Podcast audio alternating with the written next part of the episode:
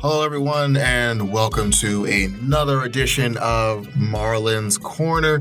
Who knows? This could be a thing. So if you listen to our latest episode, you see that we talk about Mortal Kombat, and each of us have our own, our own interesting takes on it. I'm going to kind of extend our conversation about it and kind of talk about where I believe the new Mortal Kombat might have strayed from the path. Now, if you haven't experienced the interesting film, the first one, Mortal Kombat in 1995, again, you probably heard us talk about how it was just really goofy and over the top, but it was the goofy and over the top in a way that kind of made you enjoy it. It was enjoyable. And I think, again, like at face value, you think about that and you kind of write it off. But when you kind of look at the story, there definitely is it was written in a way that was helpful.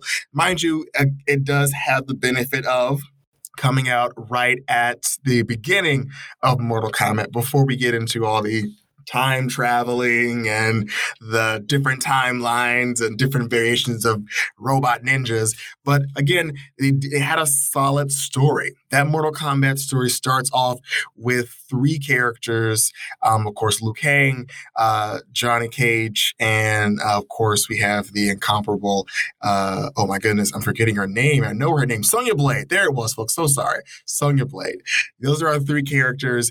And it starts off with them just being introduced into this world and being exposed to not only the variations of monsters and Outworld and Mortal Kombat, but they also discover strength within themselves to kind of become the heroes of the day. You watch them in the beginning be unsure of one another, and then sure enough, trust the team, come together, and of course defeat Shao Kahn and the other Outworlders to clinch that victory. And again, of course, they also have the other benefit of having an absolute banger of a theme song. I mean, come on, that song was timeless, was perfect. I think, again, that helped it along the way. Yes, the CGI was not great. Yes, the dialogue wasn't the best dialogue. But the story itself was solid enough to kind of get you through it from point A to point B in a way that was enjoyable. It at least had... it brought you in at a level that was easy to kind of dive into. I think when we look at this new Mortal Kombat film in 2021, what we see is there's kind of there clearly was an intention to make a film that was an homage to, of course, Mortal Kombat and the universe that kind of resides in. But there also was an issue of how do we introduce this to new people, but also still acknowledge the deep lore that exists from a game that's been out for, almost 20 years or so. And we kind of get to see that in the beginning, where the movie doesn't begin with the main characters per se. It begins with some Mortal Kombat staples. It begins with Bi-Han, Sub-Zero, and of course, Scorpion. We don't... get to meet their main character for a couple of minutes. We were instead focusing on this kind of revenge story. And again, I think, honestly, to their credit, the actor Joe Taslim and I believe Hiroyuki Sanada, who play Sub-Zero and Scorpion, I think they were the strongest part of this film. I absolutely tuned in just to watch them. And I think they definitely had the bulk of the budget devoted to their characters specifically. But I think that's honestly where we kind of saw them tip their hand. They really were heavy-handed with those two specific characters. And I'm guessing to, pull people in. And we know that, Joe Taslim is on there for another 4 additional films in this franchise, if it picks up. But again, we don't really see that kind of character care for any of the other characters. We get to see Scorpion's backstory and his motivation. We get to see bits of Sub-Zero's motivation. We know that the Lin Kuei were attacked in some previous version of this film. We don't know when it happened or what the full damage was, but we at least see that there is some motivation and some draw to them having that conflict. And then we kind of meet play Cole, and we're kind of, again, they made a character that was supposed to be like the audience's surrogate, you know, their eyes into Mortal Kombat, but there really wasn't much to Mortal Kombat for him to kind of see, because again, we don't get to the tournament. He instead gets involved in this very confusing outside of the tournament fight where, oh, the tournament hasn't started yet, but we're still going to fight somehow. And I think that was confusing for people who were just coming into it, because again, Mortal Kombat is about the tournament specifically. It's about the fighters in the tournament. It's about trying to steal victories from the tournament. There definitely is a lot to do with the tournament in Mortal Kombat. So to specifically have a character who's new, who's made up for the audience, and not actually have the tournament be going on was a bit confusing for people who are just coming into this, because again, they're thinking, oh, I'm going to watch this Mortal Kombat tournament. I have maybe a loose understanding of it, but I know it's some big contest.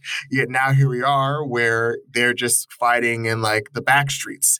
It can be a bit confusing for people who are new. And then for people who are returning fans, the question is also like, wait, why aren't they fighting in a tournament? This doesn't make any sense. Like, why would they just not do that? So again, there definitely was a bit of confusion on the writer's end, and I'm hoping they do better down the line. Again, it was an enjoyable film, and you know, and all thanks to Sub-Zero and Scorpion. But again, there definitely is a lot that they need to do to catch people up, as well as do justice to the source material. So I do think that while it has graphics galore that are years beyond the 1995 version, folks are still going to kind of enjoy the 95 version because there at least was some heart to it. That heart was the characters. You know, they didn't have the best costumes. They didn't have the best CGI, but the characters alone definitely brought some authenticity to their portrayals of the role. They at least kind of made you feel like, great, like that's my Liu Kang. That's my Johnny Cage. Like I can see that's my Sonya Blade. Like they brought enough personality to the role to where now when we look at these new characters, we're kind of like, oh, okay, I see this person being Liu Kang, but I'm also thinking about the other Liu Kang who had the mullet. Like he at least, you know, had some of his own things to this to kind of spice up the character. Now everyone seems kind of flat. I also think that's, you know, another issue with Mortal Kombat is that the other characters besides Scorpion and Sub-Zero kind of fall very flat. There isn't really much to them. And again, maybe they didn't have enough time to flesh it out. Maybe they wanted to get the fights done. There definitely was a lot of rushing at the end. Like they really were like, we got to wrap this up. We're going to teleport to every fight.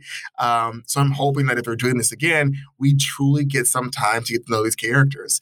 We don't really know much about Sonya Blade. We know that she's in the military of some group of some kind. We know that she works with Jax. We don't know enough about her. We know about Jax, again, but we don't know much about him. We know about Liu Kang, but again, unlike the 95 version where you see that Liu Kang's brother gets murdered by Outworld, we don't really see his connection to the tournament itself. The only characters that we do see get some kind of background, again, are Scorpion, Sub-Zero, and potentially Cole. So you only have three characters who have some kind of tie-in, and two of them are a major part of the story, and our main character, or supposedly main character, is kind of there watching, observing.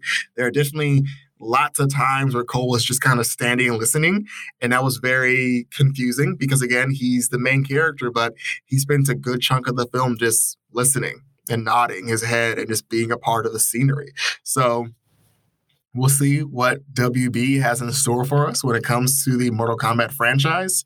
I'm excited to see, you know, what happens to Scorpion. We know that, you know, Scorpion goes back to the Netherworld. We see that Sub-Zero is quote unquote dead. We know that, you know, death is just the beginning, according to Shao Kahn. We know that he's going to come back as Noob Saibot, most likely. But yeah, there definitely was a lot of lacking as far as characterization goes for these characters. There definitely was a lot to be explored, and I'm hoping they do explore that. I'm hoping they get a chance to really hone their characters and hone this script because, again, they want to do four more. At a bit of a stretch. I'm not sure if they can do four more. I mean, even the 95 Mortal Kombat, the sequel was absolute garbage, Mortal Kombat Annihilation. So, again, this one had a rough start. I'm not sure if they're going to have a great go about it of the next time around, but money makes things happen. So hopefully they'll invest some money in some more scripts that can be a bit more believable. Maybe we'll get a tournament finally. Yeah, I'm just hoping that, you know, they turn it around a bit. It was enjoyable. The fight scenes were fantastic between Joe Taslim and Hiroyuki Sanada. They were just absolutely great. Aside from, of course, the confusing language barrier that existed there that didn't really need to exist. And, of course, Scorpion being written as a character that only speaks Chinese and speaking English. Neither here nor there. Hopefully they figure out enough about these characters to really bring them into this great spotlight. So here's hoping, here's wishing. If you truly want to get a good experience of Mortal Kombat, I cannot stress enough, watch the 95 version. And if you're not watching it for just the cheesiness of it being a 90s film, watch it just for the sheer banger that is the Mortal Kombat song. They played at least 6 times because they knew. They absolutely knew they had a hit. And they just kept playing it over and over again. I'm a little disappointed that the new Mortal Kombat did not have an updated version of that. I truly thought they were going to have someone do that. They didn't. Maybe we'll have Mortal Kombat 2. Maybe we'll finally get a Shao Kahn that says it has begun. Yeah, I just feel like there are just a lot of throwaway lines, fatality, flawless victory. But it's like, cool, this happened in the 95 version. I understand why you're doing it, but it feels like you're forcing it. So let's at least pick a lane. You're gonna either be, you know, kitschy and goofy, or you're going to be a serious DC type show or movie. So I'm hoping they pick something for this next one. It could be fun. I'm hoping it's fun. Mortal Kombat is wildly ridiculous and over the top, but in a way that is, you know, of course, cheesy and fun. And I'm hoping they find that, you know, and they bring it for the next one, for the next sequel. So again, check out the 95 Mortal Kombat if you want to laugh. If you want to see another version of Mortal Kombat, I can't stress enough watching Scorpion's Revenge on HBO Max as well. Beautifully done, beautiful animation. Check it out. And again, also check out the show. We got more episodes coming up. We were going to talk about more things galore. It's just so much happening in the world of streaming. So many shows. We're still trying to, I know I'm personally trying to get through Yasuke. It's wild.